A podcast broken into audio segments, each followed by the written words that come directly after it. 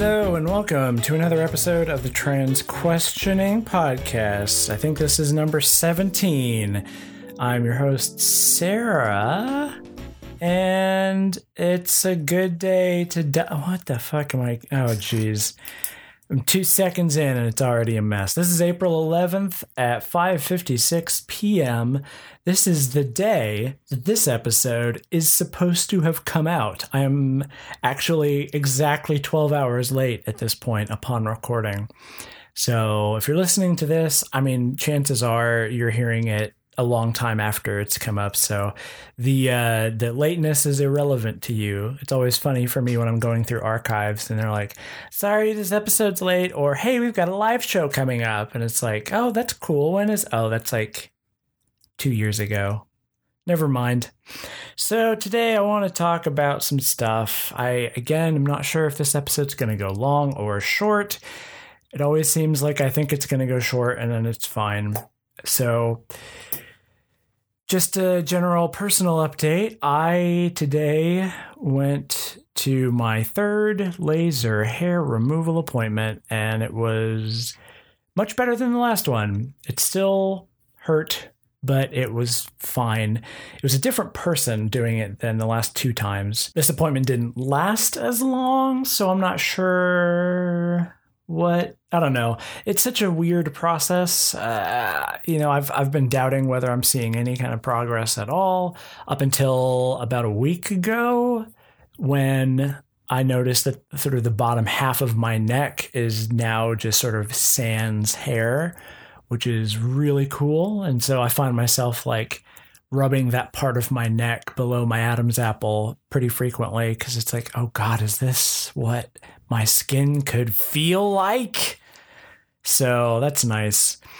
So, you know, after having two appointments with them feeling like, oh, I'm not seeing any progress. Am I wasting my time? Did I just blow a bunch of money on, et cetera, et cetera? So after that, it was sort of a good feeling. And again, like I've said a bunch of times in the past, I, it takes time. Most people don't see like real serious progress until their third or fourth session. So hopefully, since I'm over that middle hump and I've now had my third session, hopefully in a few weeks, I'll see like a profound difference. That would be a really nice feeling. So the person who did my laser today said that I should probably shave two or three days before the the appointment and then let it grow. And that seems counter to what I've said on this podcast and what my experience has been and what the other laser person said. Laser person. That's the uh, that's the official job title, is uh, Master of Lasers. Oh, is that is that the degree you have to get to become a, a, a laser hair removal person? Yes. Hello. I, I'm a, a Master of Lasers. I'm working on my PhD. Photo H. I don't know. I can't, I can't, I'm not that clever. I can't come up with a fun anagram. What is the term? Whatever a bunch of letters are that you put together and decide that there are a bunch of other words. Fuck it. Whatever, man. I'm on really, I'm really on top of my game today, huh? So yeah, this person said that, and her, uh, her reasoning behind that was that supposedly shaving too soon before a laser appointment makes your face more sensitive and makes the hair more prone to hurting. I don't know. I, I just don't know what to make of any of the advice that I'm getting because I've read a bunch of different things. That particular thing that she said is not something that I've heard, but it, I guess it makes sense. I don't know. I'm not a professional. I, f- I fucking Googled it. Like, I can't say that I know more than she does. So it's weird. It's a weird sort of place to find oneself in. But this one was a short session that didn't hurt so bad. And uh, yeah, it's... Uh, my face still feels kind of weird. It always does after a laser appointment. Here's hoping that next next time I have much less that needs zapped. So I guess I'll go into a little bit of why this episode is late. I have had plenty of time to uh, record it, hypothetically speaking. I have had my notes of what I wanted to talk about ready for, I think, a week and a half. I'm not sure. Yeah, I guess it would be at this point. Nah, just uh, about a week. It doesn't matter. It's, this is irrelevant. Uh, but I've been working on a bunch of things. Like last week was a mess for me. I, so in between, uh, those of you who've listened to other episodes of the podcast know that I have been working on a YouTube series, a sub series of my larger series, uh, uh, of my video essays. It's just about Twin Peaks. And I released the first episode of that about a month ago, and I'm real proud of that video. And I'm really excited about the future of this Twin Peaks series. However, I recognize that Twin Peaks as a subject is very niche, not necessarily something that everybody is super excited to watch a forty minute video about, let alone up to six, potentially more, equally long videos. So I'm trying to do different videos in between those to uh, break things up and give people uh, something else, you know, to, to, to have. So I actually did two scripts that I was ready to produce. One was about Netflix. The other was about the movie Tropic Thunder. And then I took to Twitter and put it up to a vote. And uh, to my surprise, people picked the Netflix video. I was expecting Tropic Thunder, but I guess because I framed it as Tropic Thunder and racism, that I guess a lot of people are just tired of that discussion, which I have a different take on it that I haven't seen around before, that I think is valuable, but I'll get to that eventually. So I did this video just complaining a little bit about Netflix, and that ate up a lot of my time. Like I spent all of Friday, Saturday, and Sunday this past weekend just editing that video. Um, and like it's twenty minutes long, and it, this is, these are supposed to be like my interstitial videos that, that don't take as long, so I have time to work on researching and stuff. And it still took me so long to get that video edited and out on time. It was actually technically a week late. So, you know, that tells you where I am. Um, it's just, uh, there's a lot of things going on. You know, it's uh, towards the end of the semester for the school. So I've got a couple of big projects, uh, two big research papers that I'm working on.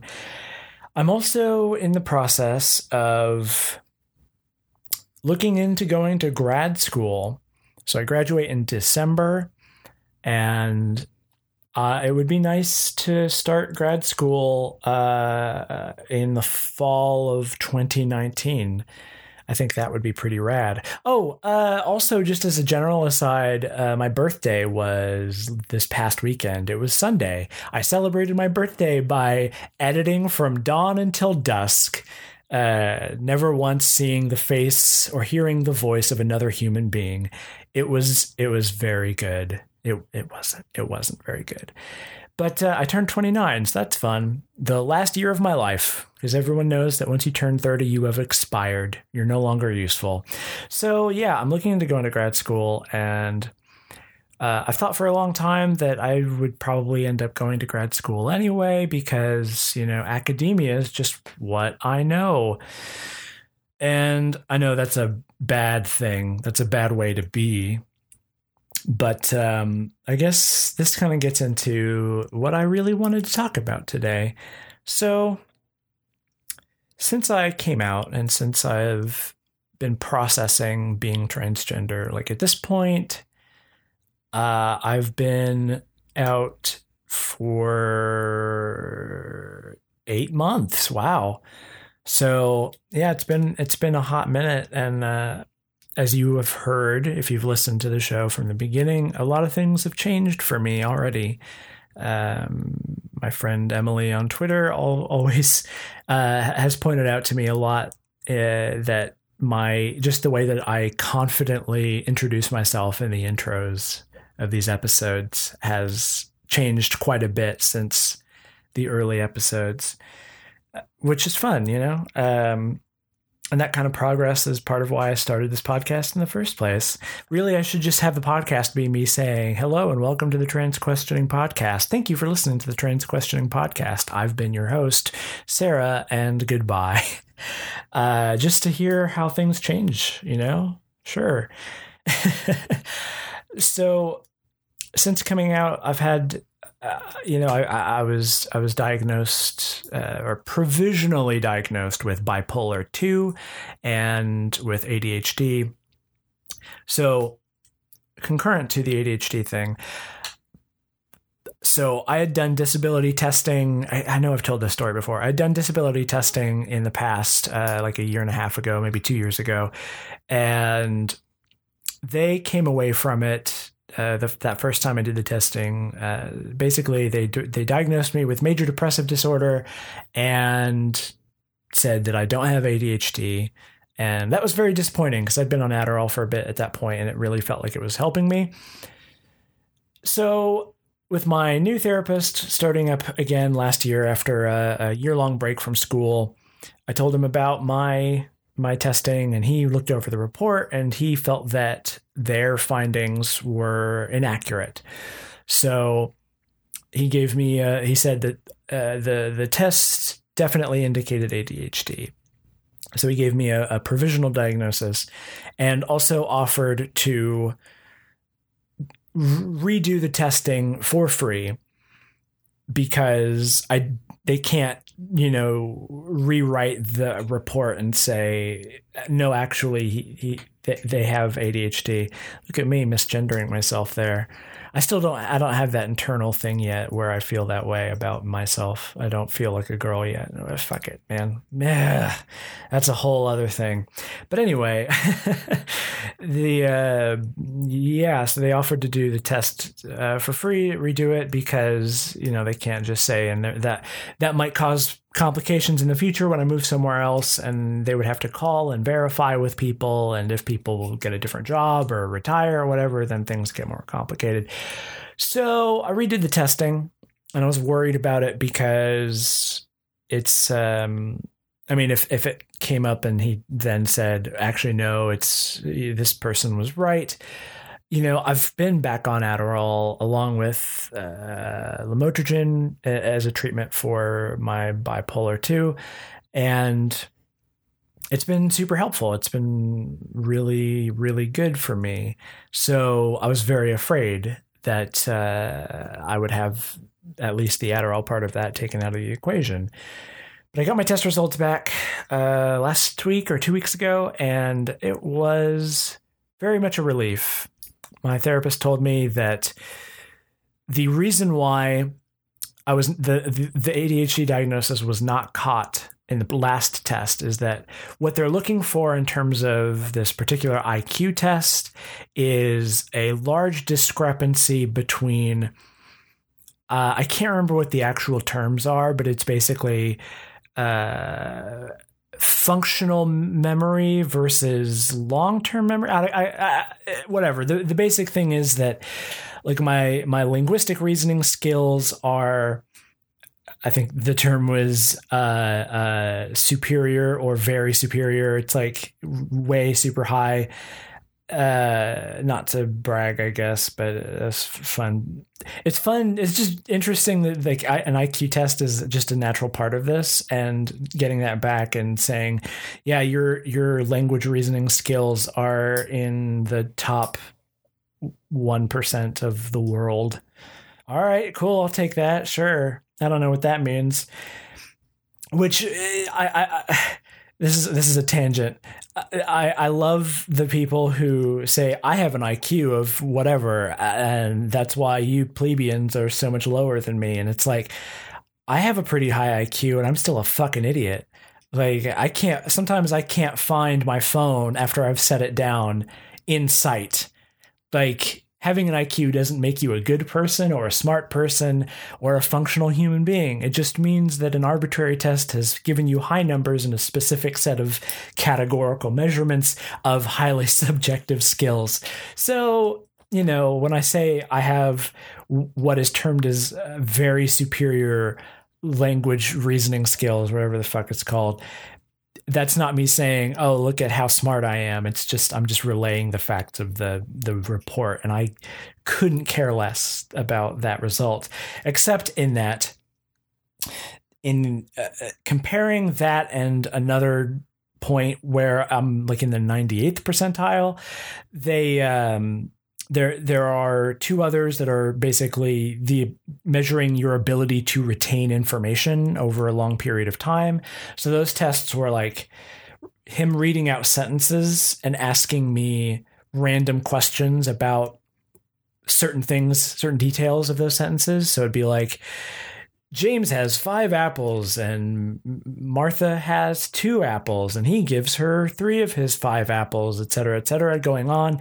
And then asking, you know, what is this thing from that sentence? How many apples did Martha have? Uh, and that's sort of like a basic, like arithmetic question. But there are others that were just statements of facts, like, this town was founded in this year by such and such person, et cetera, et cetera, et cetera, et cetera, going on like a ridiculously long time and then asking you to to recite that information, all kinds of stuff like that. Uh, also, another one was reading out strings of numbers and asking me to repeat them back to him, uh, up to twelve points, twelve, uh, twelve numbers, which I've struggled with after like six. And... or five even. And um, I don't think it actually went up to twelve. It went it went pretty high. I think it went up to eight. Either way, it was it was tough. And then it got to a point where it's like, okay, now I'm going to give you a bunch of numbers and I want you to say them back to me in sequential order, which was real fun. And then did it again. I want you to to say them back to me in the reverse of the order that I gave them to you. So yeah, I didn't I didn't do super great in those tests. So the reason why my A D H D diagnosis was missed was that my language reasoning skills the and comprehension skills were in the ninety-ninth and ninety-eighth percentile overall, whereas the other two skills that were f- working and functional memory, I guess, were just average. So when they're looking for A D H D, they're looking for a large discrepancy between th- those two groups of of tests. But in general, they're operating under the assumption that th- the scale will be skewed much lower as a result of A D H D, I guess. So this person was just looking at the height on top of the scale and not the discrepancy. And that was what was throwing off like this, this the, the original uh, tester, where they would expect to see like language, reasoning, comprehension skills in like seventieth, eightieth percentile, I guess. I don't know how the percentile things thing works, but I assume that it's just the linear, whatever. Uh, and then the other one's much lower on that scale. So, Uh, anyway, that aside, like it was, it was just a big relief to to get that information that now I have a, an official A D H D diagnosis for the rest of my life, hypothetically. So that's, I can't even begin to express how much of a relief that is, where I can just take that, you know, wherever I end up from, from now on and, and have that, just not have to worry about being judged for that, you know, or have to go through the process of getting that, uh, you know, that, that, that, that treatment approved, I guess. I, I don't know. Anyway, whatever. That was, that was, it was, it was a good thing. So yeah, so since I started this whole process of, of coming out to myself and slowly starting transition, I have changed emotionally in a lot of ways. I've matured a lot. I've gotten a lot healthier. I have been off my diet now for about two weeks, and I'm trying to get started again, but I have basically no money because I paid for my Italy trip that I'm doing this summer, a study abroad. I got a scholarship for airfare, which I spent last night, got my tickets finally, and just paying for all this stuff is very expensive, but it's all paid for now, which is good. So I don't really have to worry about it, but I'm going to have to beg for money from some people because I cannot find a job. Anyway, so I may have mentioned in a previous episode that one of my professors, who is the head of our film studies program, pulled me aside one day after class and said he wanted to talk to me about grad school stuff. And so I scheduled a time with him and met with him in his office. And basically what that meeting was, was um, him wanting to say, you know, first off, here are the logistical, frightening, terrible things about grad school. There's a lot of abuse of labor uh, in, in the sense that, you know, they're expecting you to potentially teach classes or at least T A classes, and the the expenses can be very high, and it's it's not necessarily the best thing in a lot of ways. The uh, uh, but it basically just giving me this big scare talk about, you know, the, the the cost is big in terms of time and effort and money, and also where where do you want to end up? What is your your goal for going to grad school? Like, if you're if you're doing film or media studies in general, just getting an M A or an M F A is not enough. You want to go on to get a P H D, because that's really the only way to become a, a professor generally. One of my favorite professors only has an M F A, but that's sort of a weird exception in that he is the most knowledgeable human being on the face of the earth. So I can't quite live up to that necessarily. So, you know, that's the thing, is in terms of a long-term commitment, that's a big deal, where if if one is, is wanting to get into media studies in the long term for the sake of research or becoming a professor, one should expect, you know, a ten-year investment of time and effort before reaching any point of, of I guess, closure, I don't know, of that of that path. And at that point, that's just getting the job, really. And then from there, like, that's just your life. I think, like everybody, I have severe career anxiety in that I don't like the idea of closing off any options to myself. Last night, I was thinking about this, just this thought, like, if I'm going to be spending all of my time doing research and grading shit and teaching and all of that just over, you know, just in grad school, am I going to have time to finally sit down and write any of my novels that I have been planning for years?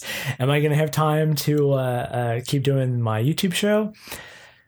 But uh, the, the YouTube show thing and this podcast are things that I am actually planning to integrate into whatever studies I end up doing, because I'm intending, one of the things that I'm looking into studying on the grad level at least is sort of YouTube storytelling, and particularly YouTube criticism and, and like understanding media through media. There's sort of an interesting thing going on there. That's not the point. So he gave me this, uh, the, the big scare talk. And then after that, he said, basically, I give this talk to you because I think grad school would do, I think you would be very well suited for grad school, and I think you would be very successful there. And then offered to write a letter of recommendation for me and help go through all of my application stuff and make sure that everything looks good uh, in that regard, which is incredible. I, I I am not wanting for professors to sing me praise as far as, you know, applying for a grad school, but to have the head of the F M S department uh, give me that that resource just out of the kindness of his heart is incredible, um, which leads into sort of this whole thing. So I've been researching grad school and thinking about it, and um having having doubts and wondering if it's what I want to do. And in that conversation, I was talking about, you know, this is kind of why I want to do the YouTube thing, because I like the freedom of it, and I like this thing, that thing, et cetera. Uh, I don't like a lot of aspects of academia. But he he said one thing that that really hit me, where he asked, you know, so how much how much are people making? Is it like a comfortable living? Uh, probably not a lot of benefits, huh? And him just pointing out that the, the lack of, of benefits of like retirement or any sort of just, just anything. It's just a, it's just a gig economy thing. It's just paid up front based on whatever. There's no, there's no union. There's no anything. There's just getting that paycheck and that's, that's it.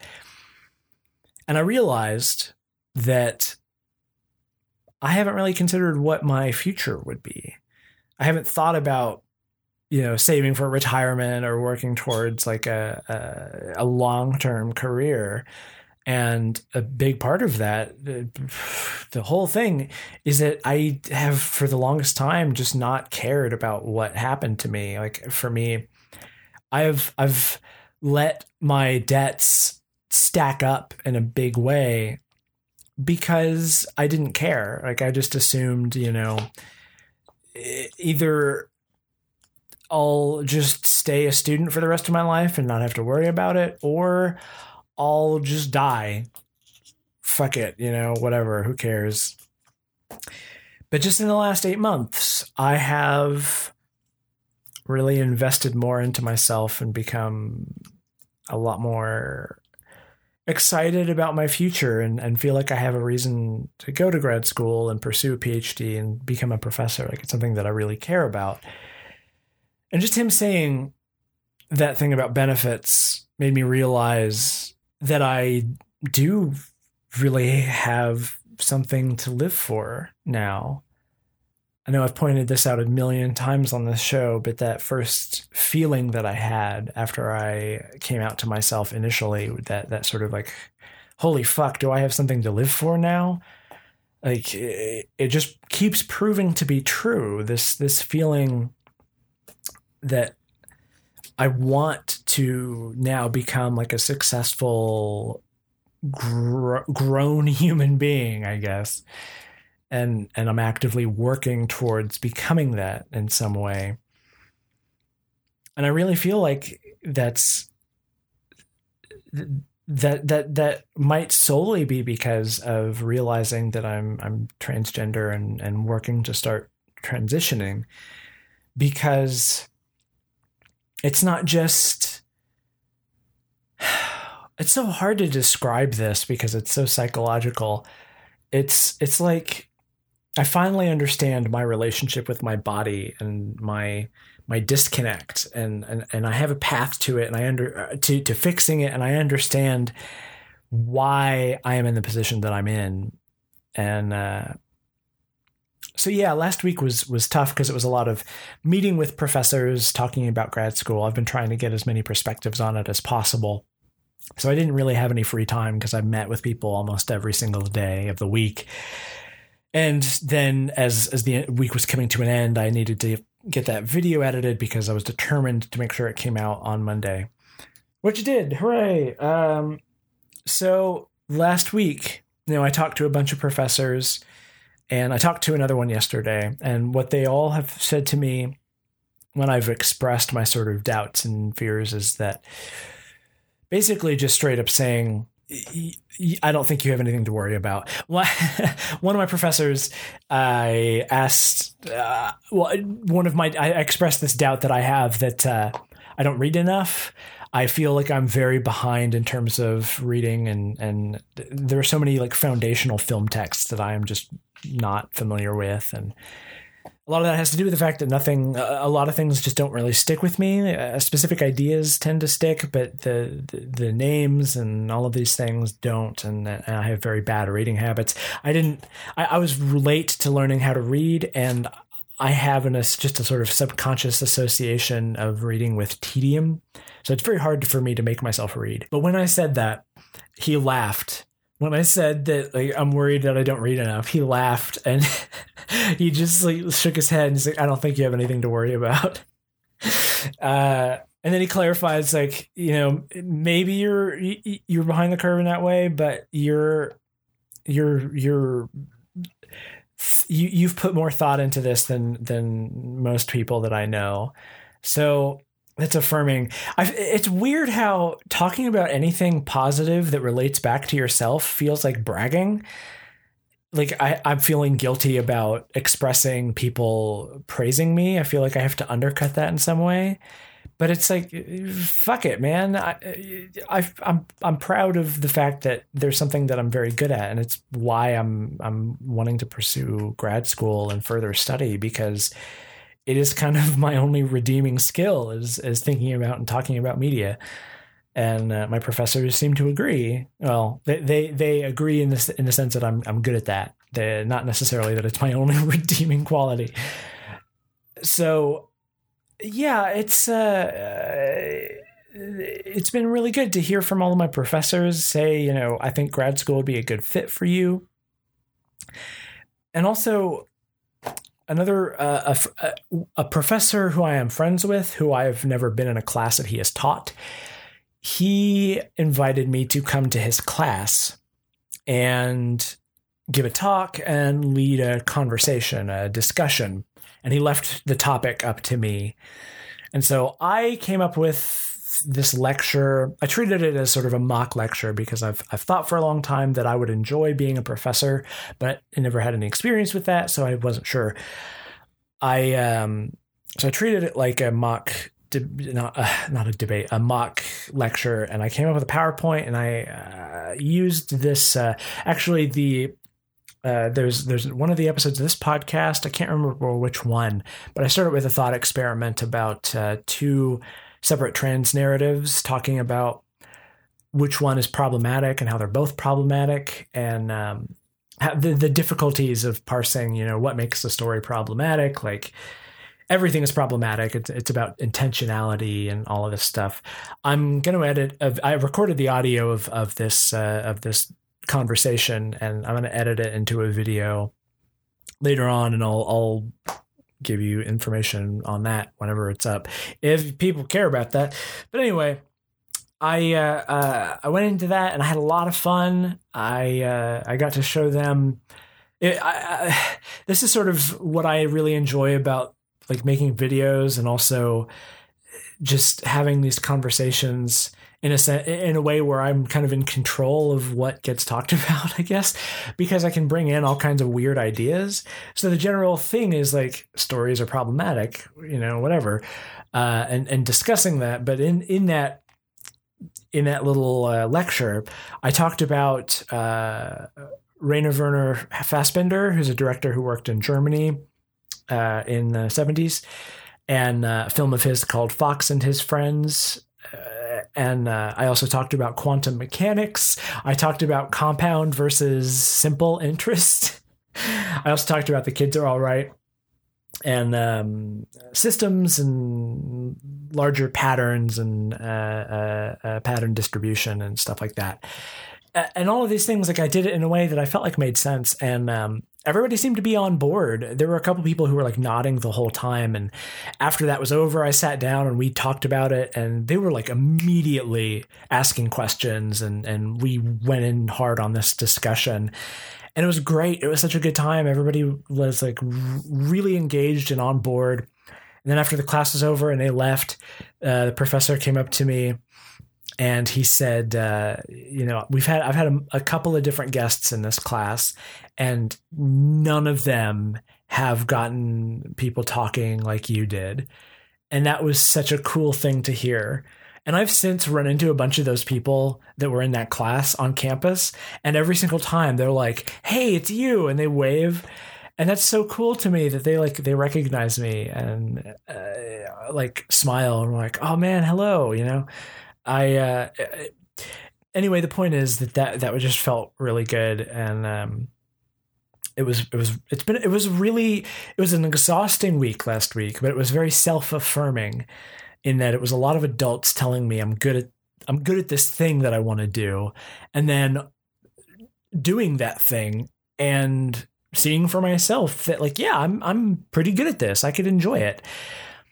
And, and there's a part of me that's like, you know, uh, the the sort of throwaway classes that they make people who in lesser positions teach are sort of the intro to film and film history classes that anybody can take, so they tend to be really big. The thought of teaching one of those classes really excites me. Like, I know it would be a pain in the ass, and you're dealing with a lot of people who just have no film literacy whatsoever. But the thing that I want to do is to get more people who aren't film students to appreciate film better. So like, that's, that's a, that's a challenge to me. Like that's a, that's a, that's an opportunity. So every aspect of it, like, uh, I, I, I, it really feels like the road that I want to go down, you know?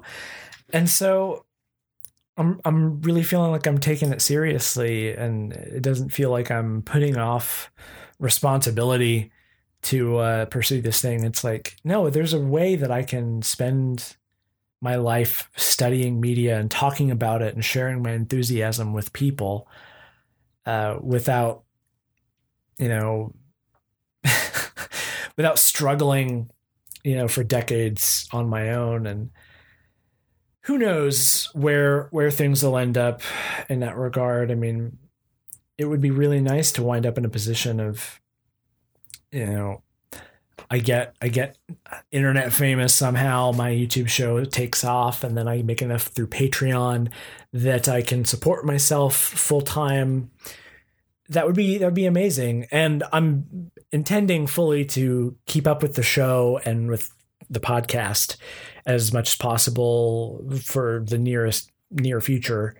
Um, I am skeptical about what kind of legs the podcast has, because uh, there's only so much transitioning that I will do.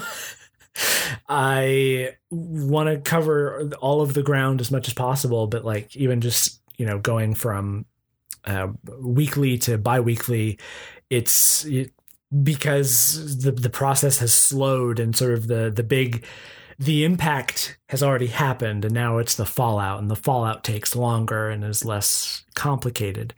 Well, it's just as complicated, but I, it, it's, it's complicated in a simpler way. I don't know. I don't know. I don't know. I don't know. I don't know. But the, uh, just, just, uh, the thing is, when you're trans and you don't know it, uh, if you're like me at all, you had a very strong disassociation from yourself that included any sense of your potential purpose in life and, you know, what you wanted to do, because everything is sort of hypothetical. Uh, it's all distinct from you in a way that is unhealthy and impossible to really engage with to some extent, which is to not, which is not to say that, you know, you, you can't succeed. I mean, I, I still was ending up in the, I'm not fundamentally changing the direction that I want to go with my life since coming out to myself and since starting transition. The difference is I know why I'm doing it, and I have a, a plan, and I have a sense of the future that I want to have.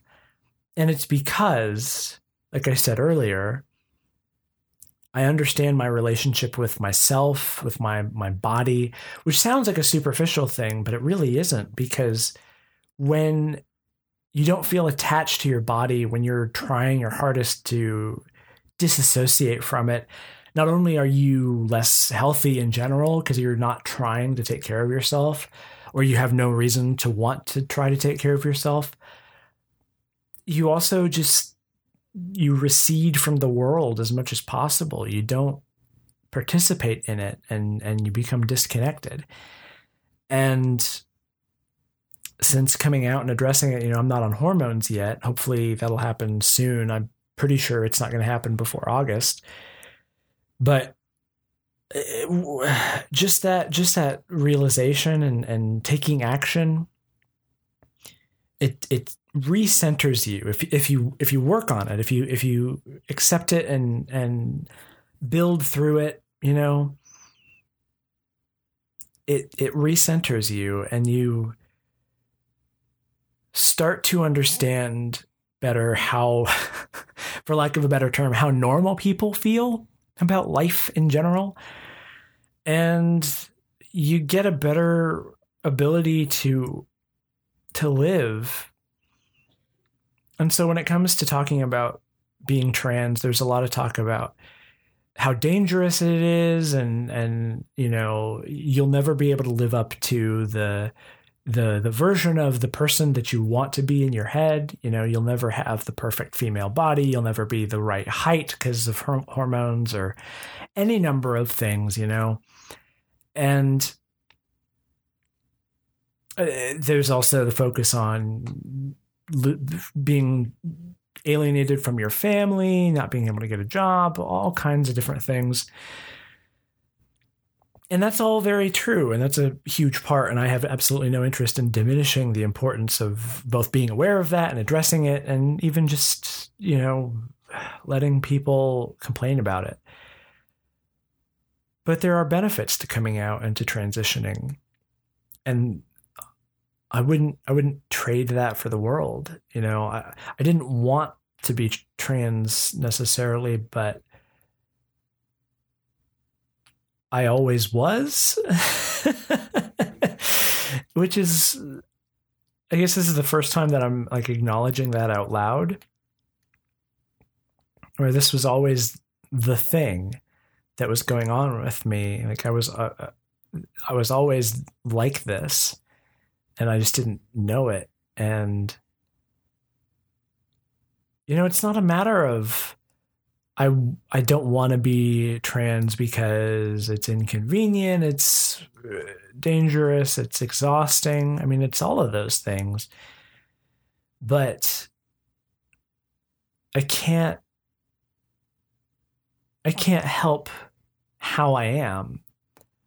You know, if I were to try to change that or deny it, I mean, that's what I've been trying to do my whole life, whether I knew it or not. And that's just fundamentally unhealthy. And I, in previous episodes, I've talked about how I have, uh, when it comes to the way that people express dysphoria, I, I don't know, I don't know what the right way to put it is, but I feel like there's an element to that of not learning to accept what your your your body is, I guess, what what you have to live with, you know. And I mean, there are things that I'll never be able to deal with. I really hate having hair, and I sure hope that that goes away eventually, you know. But at the same time, there are things that I can't change, and I could torture myself about it for the rest of my life. Or I could accept that and learn to to love these things as best I can, because to some extent they are what make me me. And, you know, I don't want to become a homogenous store-bought woman. That's a gross way to put that. I don't I don't want to fit the mold necessarily. I've never wanted to fit the mold in my in my entire life. Uh, why would I want to start now? I you know, I like the idea of passing. Um and, and, and I'm going to try for that as best I can, but at the same time, I don't want to waste all of this energy, all of so much of my time in my life, you know, denying what is what is just a clear part of myself. And in and in accepting it and embracing it, you know, I've become a healthier person, and I feel better about myself, and I have a better relationship with my body and with the world in general. And I'm, I, I feel like I'm improving a little bit every day. And that's sort of the, the benefit of being of, of of coming out to yourself as transgender. If you're in a position like me, where you've been in the closet for a very long time and sort of in denial for a very long time. And so, you know, I feel good about my future. I feel good about myself. You know, I'm I'm exhausted because, like I've said in the past, what I knew this year would be is a year of planning and literally transitioning in a number of ways, uh, working on finishing school, working on turning my show into a uh, a viable business practice, you know, sticking with the podcast, making plans to go to grad school, trying to start hormones, starting laser hair removal. All of these things, you know, they're they're so exhausting, and I generally am not a fan of of having my future planned out. But I'm doing it, and and I've been able to keep up with it in a way that I never was before. And it's because of that embrace, you know? And so that's the moral of today's episode is I, I, I, your mileage may vary, obviously, as far as, you know, the degree to which you will continue to hate yourself. Lord knows I still have plenty of days where I feel like shit about myself, and you know, I really need to get it back on my diet because uh, that's a huge part of my my mental health. I'm still not below two hundred pounds since I, I basically like I weighed myself after hitting two hundred point eight, and uh, I was at like two oh one, and I I was just so exhausted by it. Like I just I just can't. I need to take my brain off of losing weight for a minute, and so I went off my diet and enjoyed all of the things that I've missed, you know, for a while, and I've been off it for too long. And that's just a big, you know, mental health thing. But um, even still, and this, you know, this goes for anybody. It doesn't necessarily just apply to trans people. Learning to love the things about yourself that you hate is probably a good thing to try to do. Again, your mileage may vary. I'm not saying everybody should do that or has to do that. I think people should try. I think you should try. You know, just think about it. But it's not always that easy. I mean, it's not even that easy for me. But I feel a lot better, and I'm excited about the life that I'm living. You know, I'm I'm actually working towards something. I have a plan for myself in a way that I never did. I have a future. I have something to live for. And uh, if you've ever felt that way, where you, you you don't know who you are or what you want or where you're going or what your relationship with yourself is, you know, maybe maybe learning to come out to yourself and and and grow and accept these things, maybe that'll help. Or maybe it won't. I don't know, man. But it sure is nice. That's it. That's my schmaltz. You're welcome.